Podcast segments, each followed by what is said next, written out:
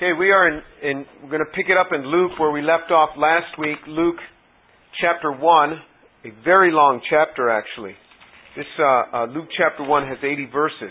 So uh, we'll pick it back up where we were last time. Um, let's start reading from verse 30. So remember, Gabriel has now come to Mary. The angel said to her, Do not be afraid, Mary, for you have found favor with God. So this is Luke chapter 1, now verse 31. And behold, you will conceive in your womb and bear a son, and you shall name him Jesus. And he will be great and be called the Son of the Most High, and the Lord God will give him the throne of his father David, and he will reign over the house of Jacob forever, and his kingdom will have no end. And Mary said to the angel, How can this be, since I am a virgin?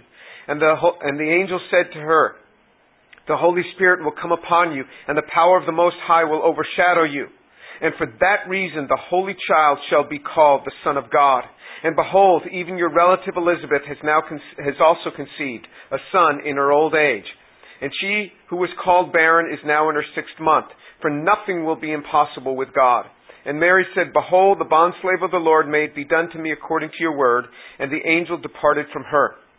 So, um, we spent a long time last week about verse 34 when Mary said, How can this be since I am a virgin? And how that is a very strange thing for, for a woman to say who's just a few months away from marriage. If, if you should just be a few months away from marriage and I say to you, Oh, you're going to bear a son. You wouldn't say, oh, How can it be? I'm a virgin. The, the, the thought would be, Well, I'm getting married. I understand how these things work. But what the depth of that, that uh, particular verse was, we covered last time. But the other thing that's happening here is, is look, look at what the angel says in verse uh, 32, for example. He will be great and he will be called the Son of the Most High, for God will give him the throne of his father David. And in verse 31, Behold, you will conceive in your womb and you will bear a son, and you shall, call, you shall name him Jesus. Look at what the angel does. The angel starts speaking to, into her life things concerning even the name of her future son. When you think about that, most people feel that, hey, this is, this is my prerogative to name my child what I want to name my child. Remember, when you come to the Lord, there are certain things that we do because He's Lord, because of Lordship. There are certain things that we lay down, certain things that people of the world have full right to, but we lay it down because He's our Lord.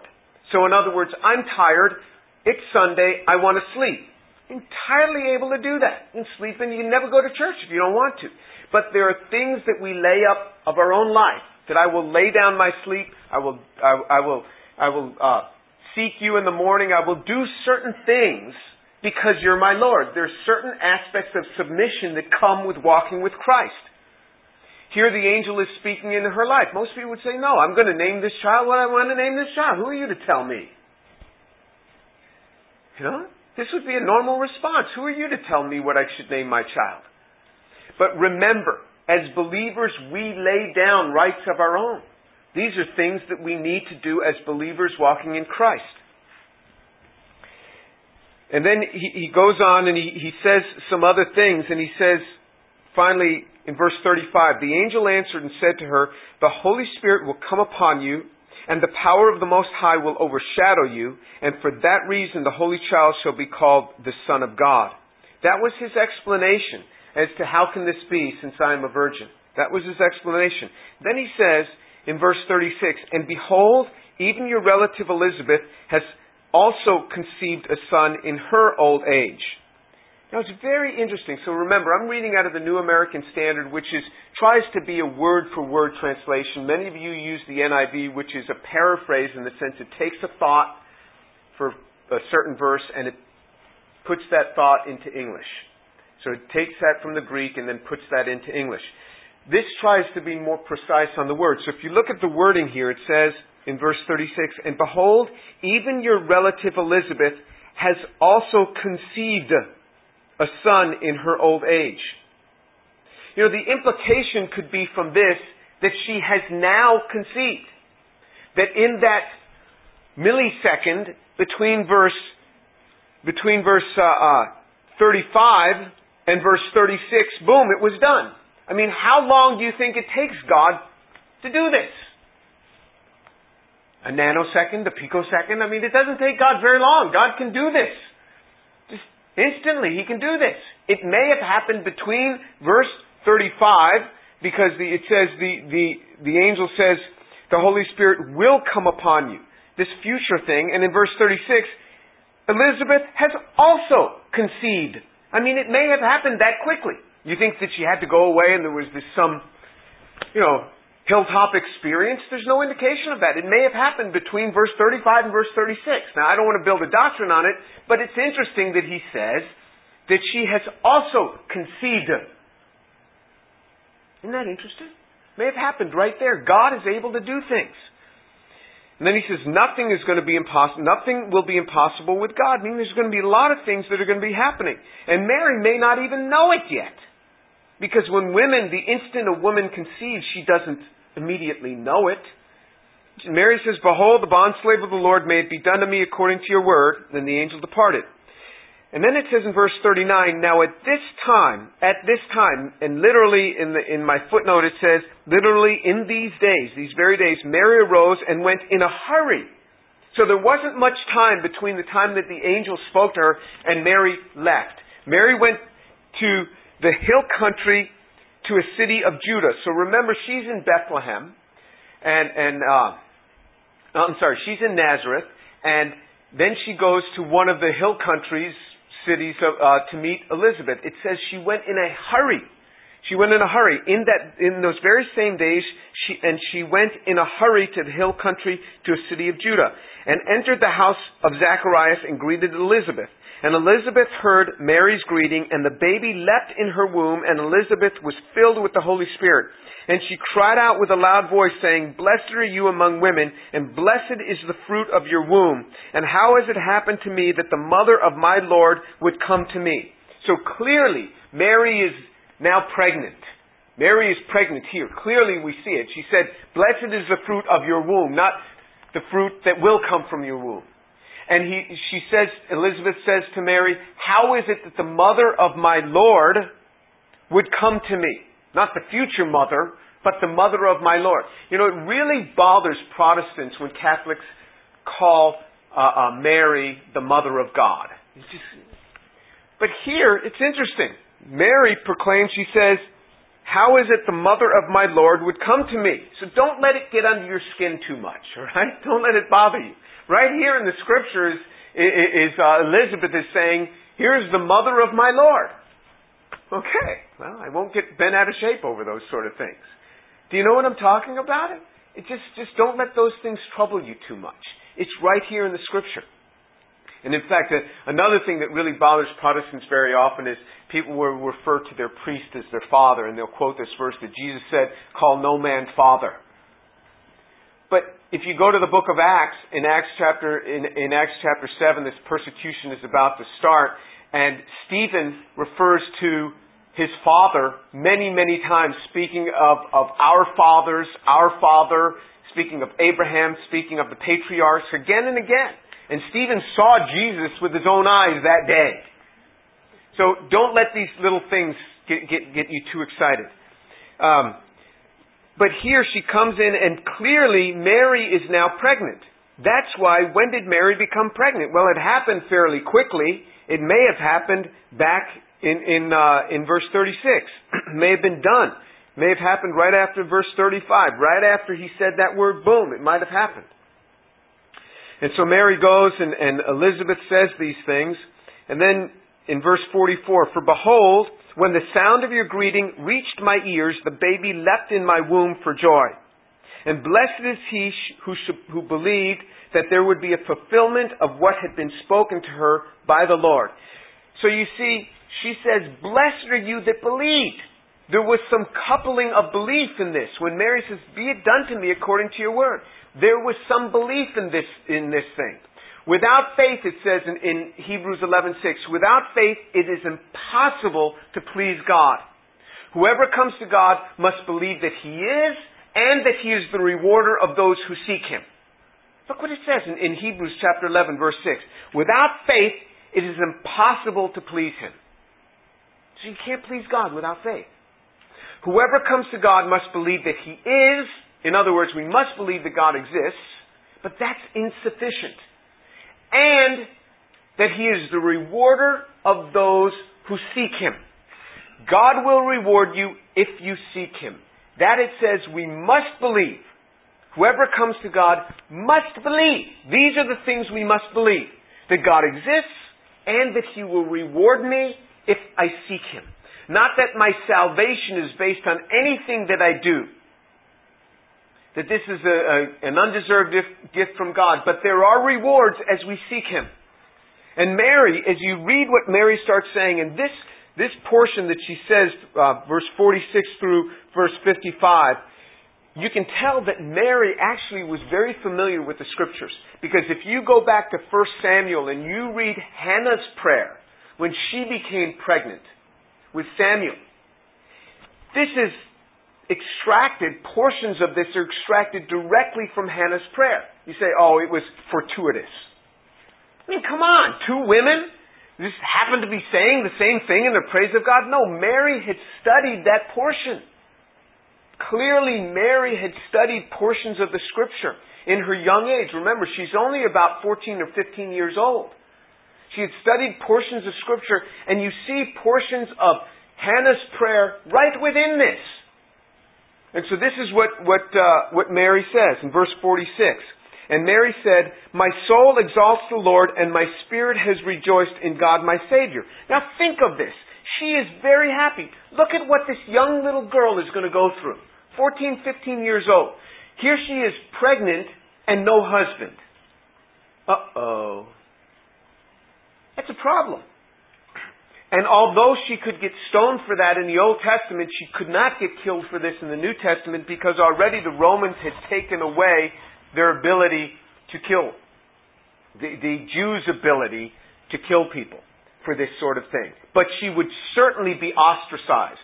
She would certainly be put out of the synagogue. This would affect her life. It would destroy her betrothal, her engagement. I mean, I mean, think about it. Here they are betrothed, they're engaged, and you know, you're, you're, you find out that, that your fiance is pregnant. I mean, what are, what are you going to say? Oh, uh, no problem. Don't worry about it. Well, I mean, this is a big problem. It's a huge problem. But here she is, willing to lay down. She has no idea that Joseph is going to receive her. She has no idea that Joseph is going to remain her husband. No idea of this. In fact, just the opposite. We lay down things. So don't think you're the first person to lay something down. Well, you know, I came to church today. Aren't you proud of me? No, I'm not proud of you at all. Not at all. This is expected of you. It's expected of you. There are things that you lay down, things that I lay down to serve the Lord. Do you think I ever want to sleep in on a Sunday? Sure, sometimes I want to sleep, but I can't because I'm obliged. And I don't pat myself on the back. Look what a good Christian I am. I mean, compared to what our brothers and sisters in the world go through, this is truly kindergarten. Look at how much you go through. All the exams you have to carry and bear. Give me a break.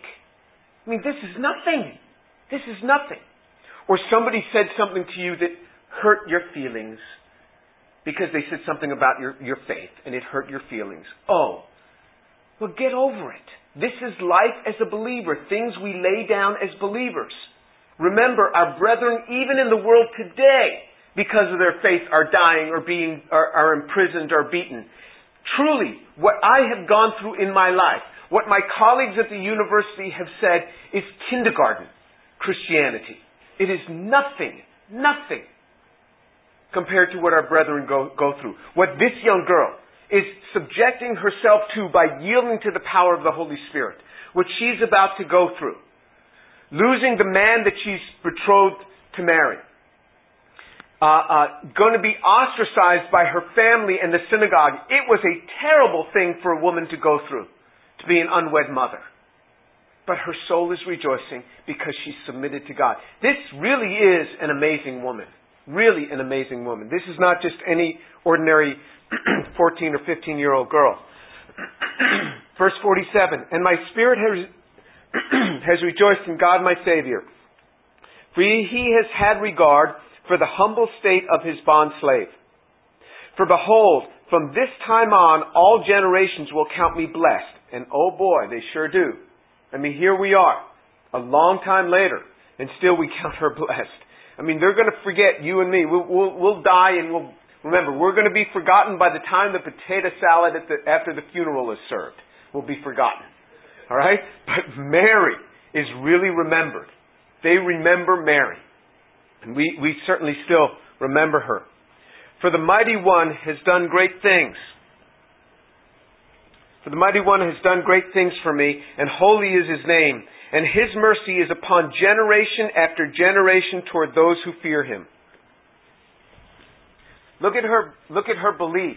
His generation, his mercy is upon generation after generation toward those who fear him. This is exactly what he is saying in, in, in Hebrews chapter 11, what the, script, what the writer of Hebrews is saying. That whoever comes to God must believe that he is and that he is the rewarder of those who seek him. If we seek him, there will be a reward. Look at this promise, and this is a quote from the Old Testament. She says, And his mercy is upon generation after generation toward those who fear him. Now, how does she know an Old Testament scripture to quote it? She's reading the Old Testament. She's studying this thing. I mean, so what happens is, is you bring the Word of God into your life, the Word of God just starts coming out. This was a part of her life and his mercy is upon generation after generation toward those who fear him. This is the reward. I see students all the time trash their lives. And it's saddening to me. Making decisions that are going to ruin their lives. Making decisions on marriage, making decisions on, on what they're, the way they're going to bring up their family, the things that they're going to do. I mean, this affects lives. And it hurts to watch this thing. But each of us has the opportunity to choose and to do this. But she says, if you will fear him, his mercy is going to be toward you. Verse 51, He has done mighty deeds with His arm, and He has scattered those who were proud in the thoughts of their heart. He has brought down rulers from their thrones and exalted those who were humble. He has filled the hungry with good things and sent away the rich empty handed. I mean, look what He's done. He's filled the hungry with good things. So those who hunger are going to be filled with good things, and the rich are going to go away empty handed. Not that they're going to lose all their wealth, but they're not going to have the blessing. There is something so much better than riches. Something so much better. I know all these rich guys in Houston, these oil traders and all this stuff, and you want to know something? They long to have what I have. And I don't long to have what they have. Because the richness that I have in Christ, the richness that I have in my family, is so far superior to what they possess. Because of what you have in Christ and what you are in Jesus. He has given help to Israel his servant in remembrance of his mercy as he spoke to our fathers, to Abraham and his descendants forever. And Mary stayed with her about three months and then returned to her home. So he said, she says, you know, he's just confirming the promise. This is it. Now, remember, Luke, very sensitive to women, talks a lot about women and giving us Mary's perspective. Doesn't tell us what's going on in Joseph's mind.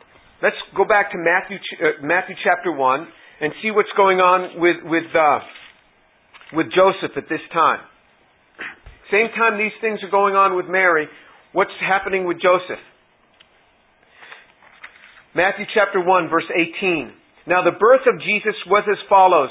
When his mother Mary had been betrothed to Joseph, before they came together, she was found to be with child by the Holy Spirit. Wow, there's a lot packed in there. So he says this is how it happened.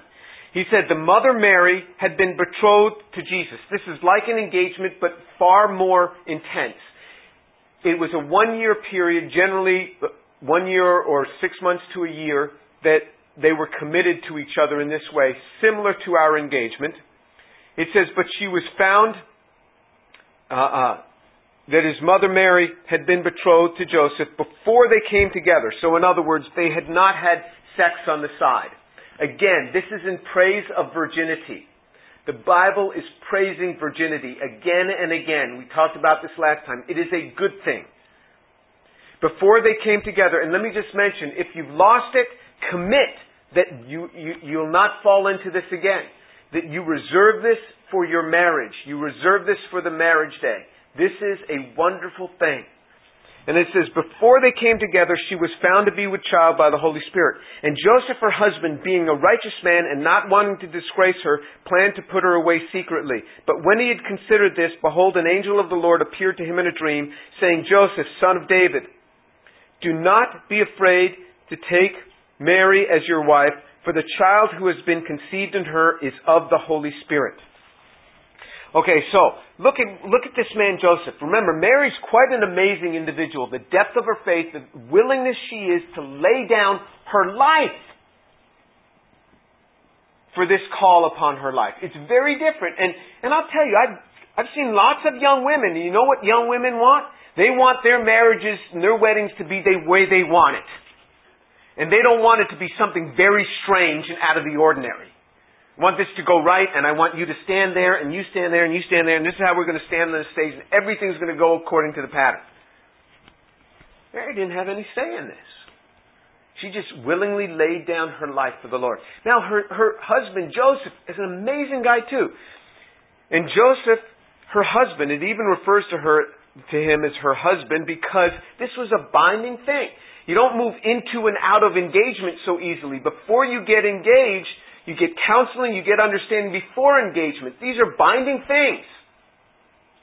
And Joseph, her husband, being a righteous man. So, the Bible says Joseph was a righteous man. Again, doesn't mean sinless. It means that when he sinned, he did what was needed to offer up offerings for those sins. He walked in righteousness. It's the same with us. It doesn't mean that we are sinless. It means that we ask forgiveness. Joseph being a righteous man and not wanting to disgrace her. Whoa!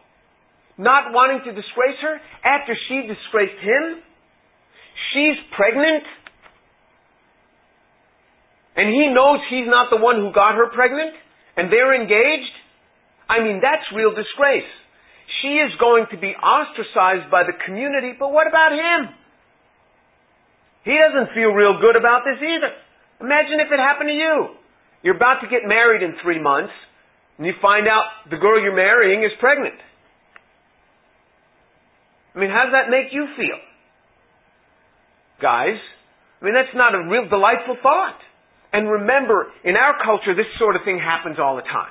And so there's, there's, there, there's, you know, it's kind of diluted. But in this culture, at that time, she was about to be ostracized, and his whole family was also going to bear the brunt of this. Oh, look who he got paired up with. Can't be a good family.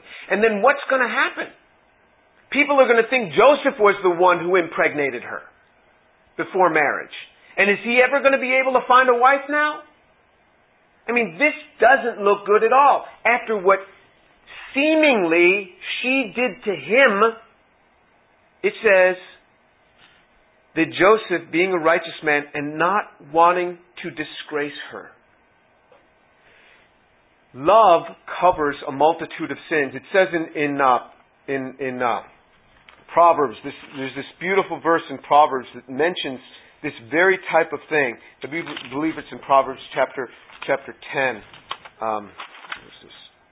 Proverbs, I can't find it here. There it is. Proverbs, yeah, Proverbs chapter 10, verse 12 says, Love covers all transgressions. Love covers all transgressions. In other words, she has brought shame to me and to my family but I don't want to bring shame to her. Ladies, this is the type of husband you want. That doesn't, one who doesn't take your faults and start projecting it all over, but covers those up.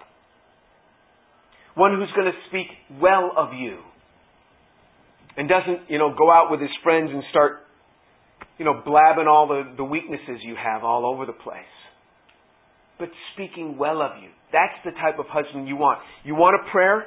Pray for a husband like Joseph. Pray for a husband like Joseph. That is a very good prayer. Say, Lord, give me a husband like Joseph. And you want to know something?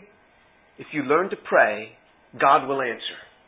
And the main reason you don't receive, the Bible says, is because you don't ask. You pray for a husband like Joseph. Not that you deserve a husband like Joseph, but pray for a husband like Joseph because God has a habit of giving us what we don't deserve. God has a habit of giving us far better. So you pray for a husband like Joseph. So this is what's going through this guy's mind. This is a hard thing to go through. The guy's only like 16 or 17 years old. Joseph, being a righteous man, not wanting to disgrace her, planned to send her away secretly. Wow. He knew that he couldn't marry her under these conditions. So he had to, in a sense, divorce her. Some, some scriptures translate this. He had to have her sent away. In other words, I don't want her to be here in, in, uh, in Nazareth and have to bear this. I mean, families, no families. Let's just let's just get her sent away so the poor girl doesn't have to carry this this pain her whole life when the baby starts showing. Let's just do this. I mean, what a thoughtful man. After all the pain that he has experienced, I don't want to bring her any shame. It's not this attitude, well, I'll get my pound of flesh. No, it's very different the way this guy is. This is what you want to be. Men, pray that you'd be more like Joseph. I don't want to see her abused, even though she's done these things to me. I don't want to see this happen to her. I mean, this is righteousness. This is goodness. Verse 20, but when he had considered this, in other words, he was considering all this, all of this was going through his mind. I mean, he didn't just say, well, just do this. No, I mean, all of this, all these considerations. He's planning, what am I going to do? What can we do? What can we do that doesn't destroy this woman in the process? In other words, people, we and others get caught in our sins sometimes. Well, what can we do to deal with this person in a way of love that doesn't destroy them? What's the best thing that we can do? Okay, so the young lady is pregnant. I'm not talking about Mary. I'm talking about, say, a young lady today, and she's not married. What can we do so as not to destroy her? She doesn't need for us, she doesn't need for me to, you know, jump on her and point this out. What can I do? What is the best thing that will keep her from having to bear more shame? What can we do to help her? You know, can we get her into, you know, uh, uh, just continue to counsel her to have this baby, to give up this baby to a, a Christian family or to family, to help her through this thing. What can we do? But it's not just in pregnancy, it's all sorts of things. What can we do? So, in other words, um, got an email just yesterday from a woman really upset the university. She was really upset because she wasn't invited to a particular meeting. Well, I hadn't been invited either. This woman, she was, she had written a lady to the woman who was organizing the meeting, saying how upset she was that she was not invited to this, and she copied me. And I replied to her, I wasn't invited to the meeting either. And moreover, had I been, I probably wouldn't go anyway because I need another meeting like I need a hole in the head. I don't need another meeting. And I said, I'm sure you were not uninvited because of any, any, uh, ill intent. It's just an oversight. A lot of people to invite to things. I'm sure, I'm sure she meant no harm in this. And, uh, um, so I, I wrote a few things to her, and, and she wrote back. She says, "You know, you're right. I need to apologize to that lady. I mean, it just, just, I overreacted. So much as believers, we can change the tone of a situation if we'll just take the tact of mercy. Just take it just go with mercy and we change the situation. So here Joseph is considering all these things. What am I going to do? And then it's in this consideration, it says, Behold, an angel of the Lord appeared to him. So this word behold means, ta-dum! You know, it's a big thing. It's not like, oh well, an angel just happened to appear. I mean, this doesn't happen every day. Not even in the Bible does it happen every day. And in fact, it hadn't happened for 400 years. This is the time Malachi was finished, and now all of a sudden Gabriel's back on the job. You know, he's appearing to people all over the place. So this is a big behold. So he's considering, what am I going to do? And then the angel comes, and he gives him some advice. He says, here's what you got to do. The angels appeared to him in a dream, saying, Joseph, son of David, do not be afraid to take Mary as your wife. You know, this is a big thing. Don't be afraid. Now, what's going to happen with Joseph? People are really going to think that Joseph slept with this woman because what happens when people get married? And all of a sudden a baby comes shortly after marriage. You're like counting back. so, what's going on here? So Joseph is going to bear some of this. He says, Joseph, don't be afraid. Yeah, you're going to bear some of this too. It's not just Mary going to bear this look. You're going to bear it too. But there are times of embarrassment that we bear for the Lord. This happens. You know, people say things. You're not the first to bear something because of what the Lord has asked you to do. You're not the first to stand up and talk about Jesus in the world. Do you know that? You know, you bear some things for Jesus. He says, don't be afraid to take her as your wife. And imagine what he's thinking. Take her as my wife? Look what she's done to me. He says, No, you take her as your wife. For the child who has been conceived in her is of the Holy Spirit. Huh? I mean, this is kind of hard to hard to take hold of, isn't it? Kind of hard to bear. She will bear a son, and shall, you shall call his name Jesus. Now he's telling Joseph what you're going to name your son. Joseph doesn't have any control over this either. For he will save his people from their sins. Well, I kind of wanted him to be a carpenter. So he's prescribing the name, he's prescribing the career path, everything. I thought parents had a say in this. I mean, here he's laying something down. And now this all took place to fulfill what was spoken by the Lord through the prophet. Behold, the virgin shall be with child and shall bear a son, and they shall call his name Emmanuel, which means God with us. So this is quoted from Isaiah chapter 7. So look back in Isaiah. So if you can find the middle of your Bible, and uh, uh, that might be around Psalms, a few books after that is Isaiah. Isaiah chapter 7 is where this prophecy occurs. And in Isaiah chapter 7, there's this king, Ahaz, and Ahaz has two kings coming against him, and he really gets scared. And so Isaiah is sent to speak to King Ahaz and to say, Don't be scared, God is going to deliver you. And so, look in in uh, um, in verse chapter seven, verse one. Now it came about in the days of Ahaz, the son of Jotham, the son of Uzziah, king of Judah, that Rezin, the king of Aram, and Pekah, the son of Remaliah, king of Israel, went up to Jerusalem to wage war against it, but could not conquer it. When it was reported to the house of David, saying, The Arameans have camped in Ephraim, his heart and the hearts of the people shook as the trees of the forest shake with the wind. Then the Lord said to Isaiah, Go now to meet Ahaz, you and your son Shear Jashub, at the end of the conduit of the upper pool on the highway to the fuller's field. Okay, so um, Isaiah is sent to speak to King Ahaz and say, Don't worry, God is going to deliver you. All right, so this is a frightening thing. Several groups of kings are coming against Jerusalem now, and you're pegged in in the city.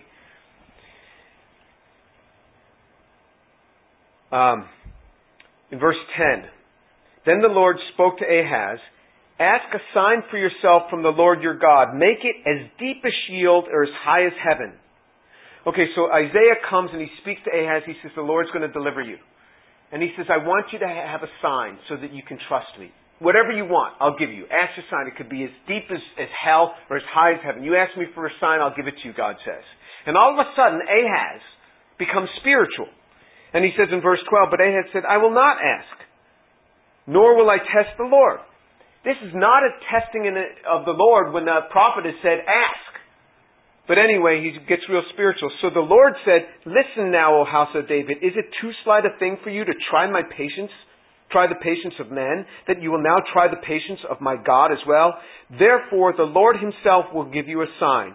Behold, a virgin will be with child and bear a son, and she shall call his name Emmanuel.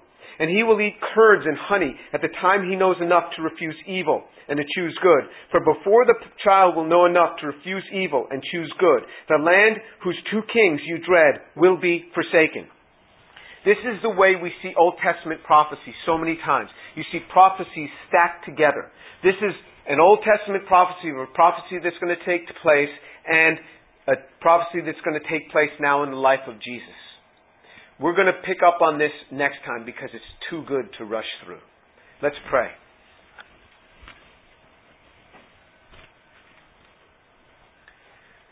Father, I thank you so much for the Word of God. And I thank you for the demonstration of the life of Mary and the life of Joseph, that they were righteous and godly people who knew the Scriptures and who could lay down their own lives for the sake of the gospel. Father, I pray for these young people. I pray, Lord, for these young women that you would provide for them husbands that would be like Joseph, that would want to cover transgression, that would want to, to speak good and to speak well of people. Father, I pray that you would provide for these men women who love the Lord, women like Mary who love God and are willing to lay down the things that women can choose in their own lives because of their free will, but lay them down because of the Lord. Father, provide that for these young men, I pray. Father, I pray that from this class would be many marriages that would be good and healthy marriages where children could be raised loving the Lord. Father, I pray your grace be poured out.